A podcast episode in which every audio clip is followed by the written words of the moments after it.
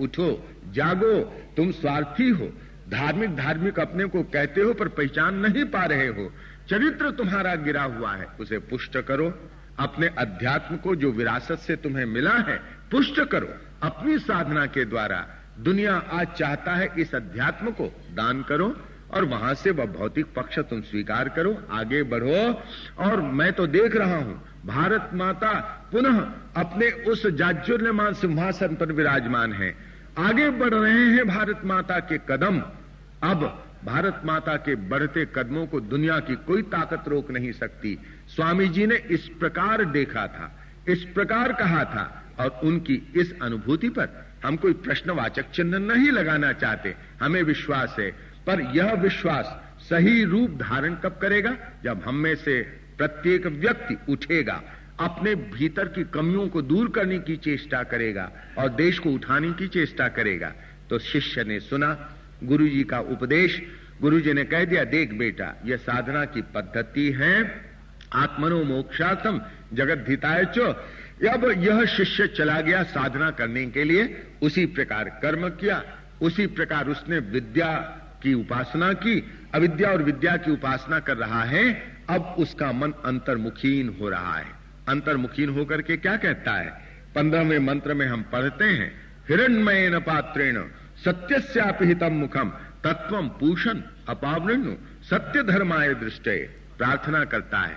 क्या कहा? हिरणमय न पात्रेण, सत्यस्य अपहितम मुखम हे सत्य, तुम सत्य कौन हो? मैं सत्य को पाना चाहता हूँ। पर हे सत्य, तुम्हारा जो मुखड़ा है, वह हिरण्यमय पात्र के द्वारा ढका हुआ है, ढक्कन पड़ा हुआ है, हिरण्यमय पात्र, माने सुनहला पात्र। मानो, यह जो सोना है, स्वर्ण है, यह लोभ का ही प्रतीक है। लोभ के कारण सत्य का मुखड़ा ढक गया है। इस सत्य को मैं देखना चाहता हूँ, पर इस पर लोभ का आवरण पड़ा हुआ है। मानो वह प्रार्थना करता है। यहाँ पर कहा गया है टीकाकारों के द्वारा, मानो यह जो सूर्य है, सूर्य इसका प्रतीक है सत्य का।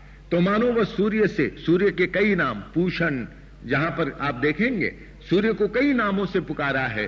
तो यहाँ पर तात्पर्य यह किया है, ये सूर्य देवता, मानो यही सत्य, जो जीवन देते हैं, चैतन्य देते हैं, प्राणवत्ता प्रदान करते हैं तो वह प्रार्थना करता है। क्या कहता है? हिरण्यमय पात्र से, सुनहले ढक्कन से तुम्हारा मुँह ढका हुआ है। हे सत्य, मैं सत्य धर्मा हूँ।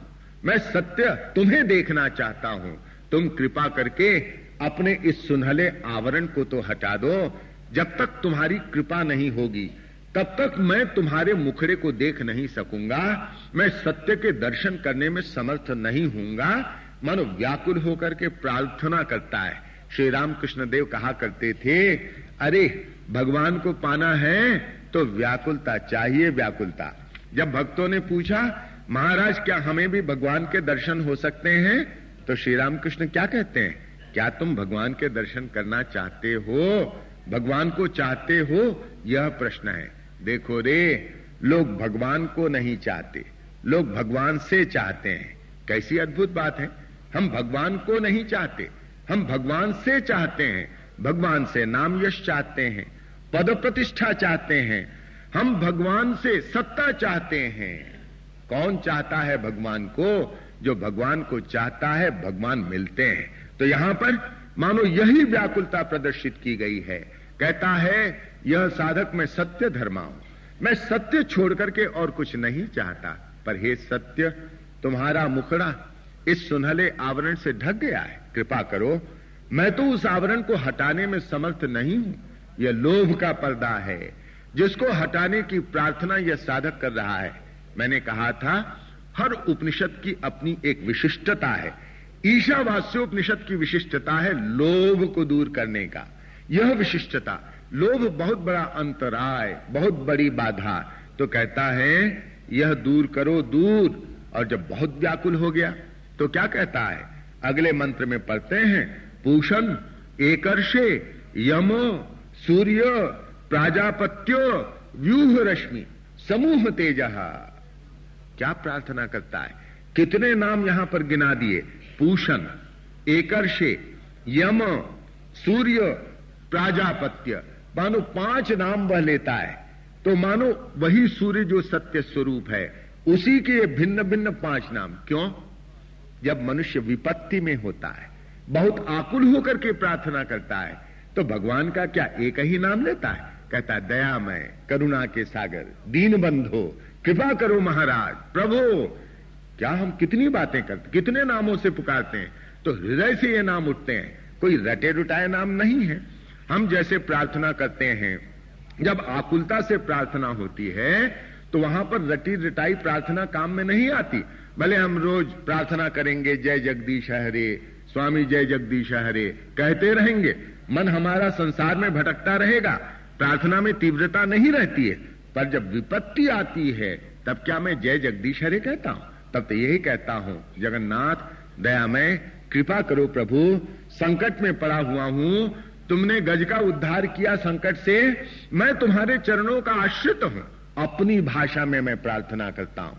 व्याकुल होकर के प्रार्थना करता हूँ। संकट से उबारने के लिए प्रार्थना करता हूँ। तो मानो, यह जो साधक है, यह सत्य को देखने की प्रार्थना करता है। कृपा करो कृपा करो। हे पूषण, एकर्षे, यम, सूर्य, प्राजापत्य। मानो, ये भिन्न भिन्न पक्ष हैं भिन्न भिन्न विधाएँ हैं।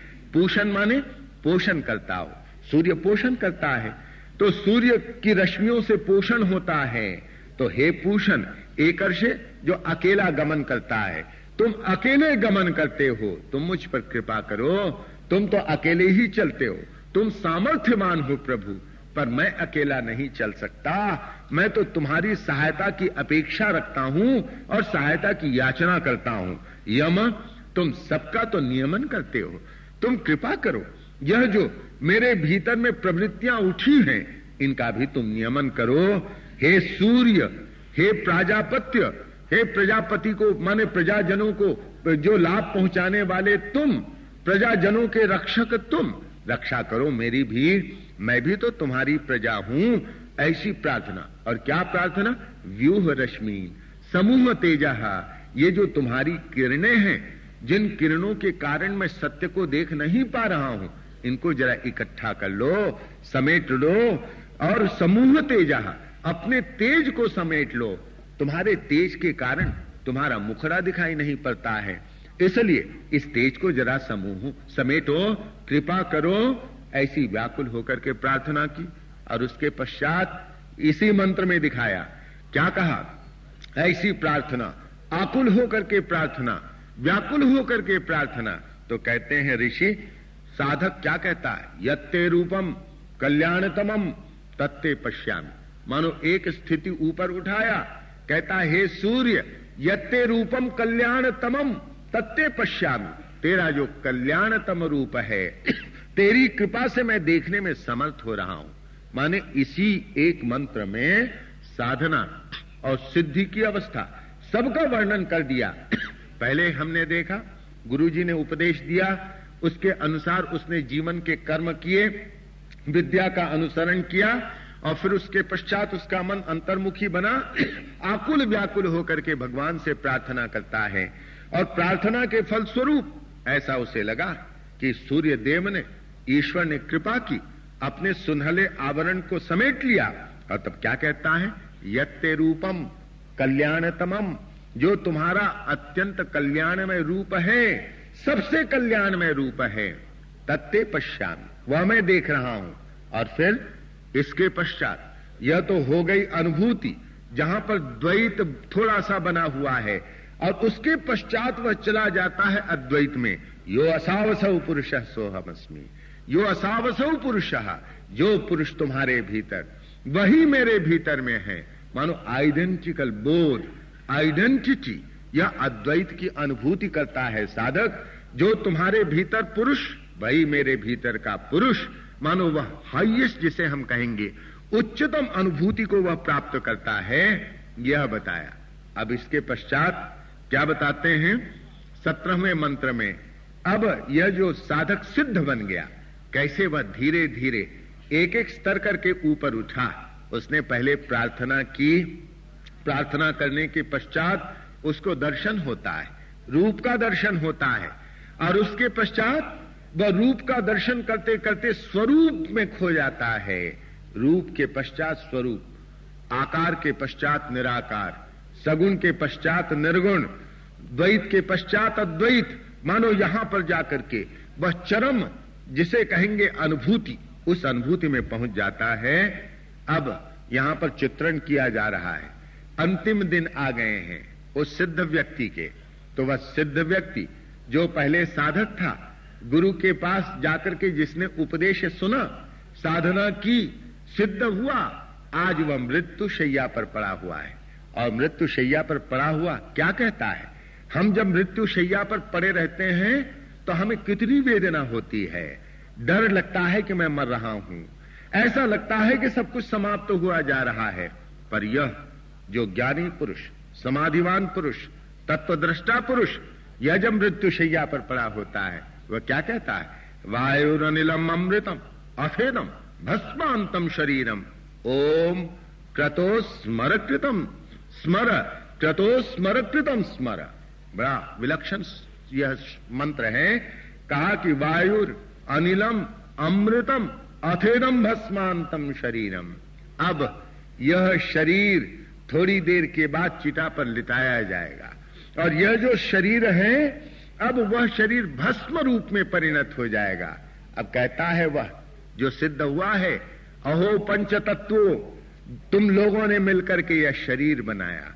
अहो वायु तत्व, अब जाओ जाओ, तुम इस समष्टि वायु तत्व में जाकर के मिल जाओ। अहो अग्नि तत्व, तुम जाओ, अब समष्टि अग्नि तत्व में जाकर के मिल जाओ। अब थोड़ी देर बाद यह शरीर तो केवल भस्म का, राख का एक ढेर मात्र ही बचा रहेगा।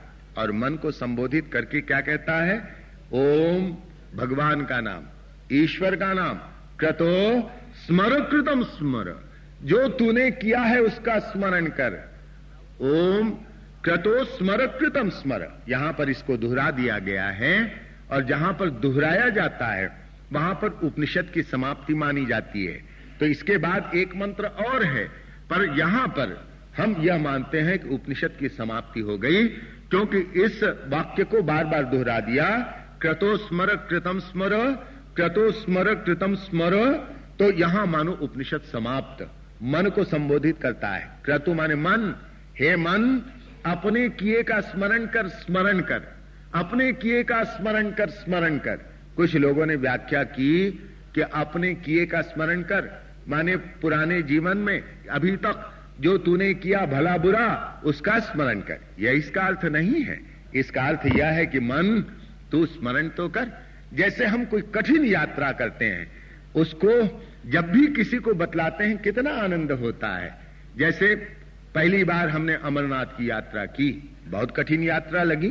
पैदल गए, कितनी कठिनाइयाँ आई, कितनी बार हम फिसल गए ऐसा लगा कि हम नीचे जाकर के ग्लेशियर में डूब ही रहे हैं। कितनी कठिनाइयाँ। उस समय तो कितनी कठिनाइयाँ।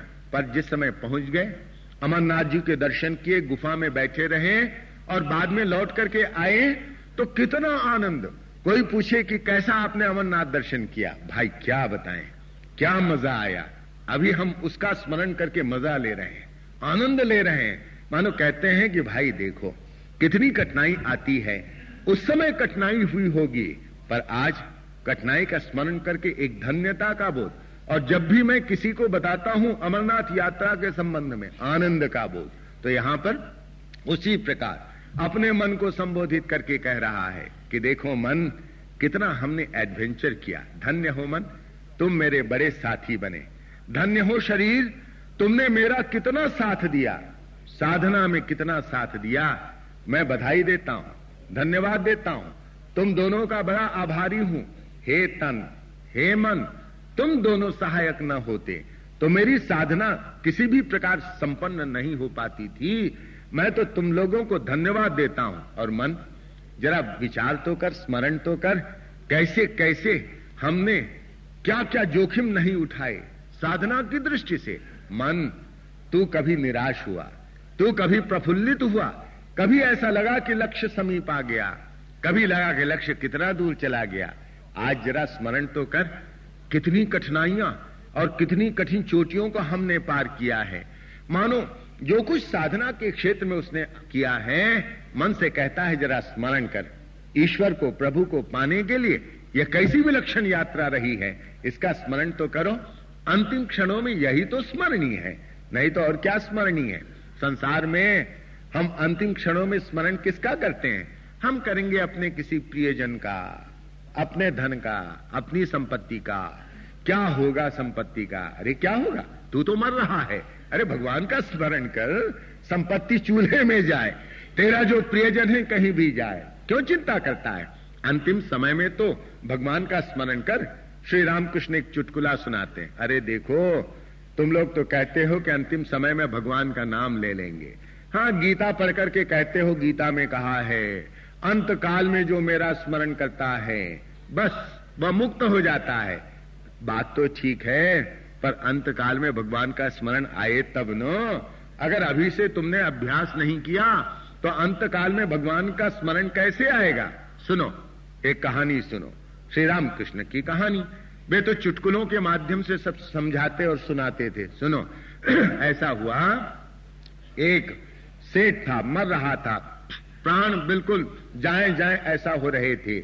अब उसके तीन बेटे, तीन बहुएँ वहीं पर बैठी हैं मुमूर्ष।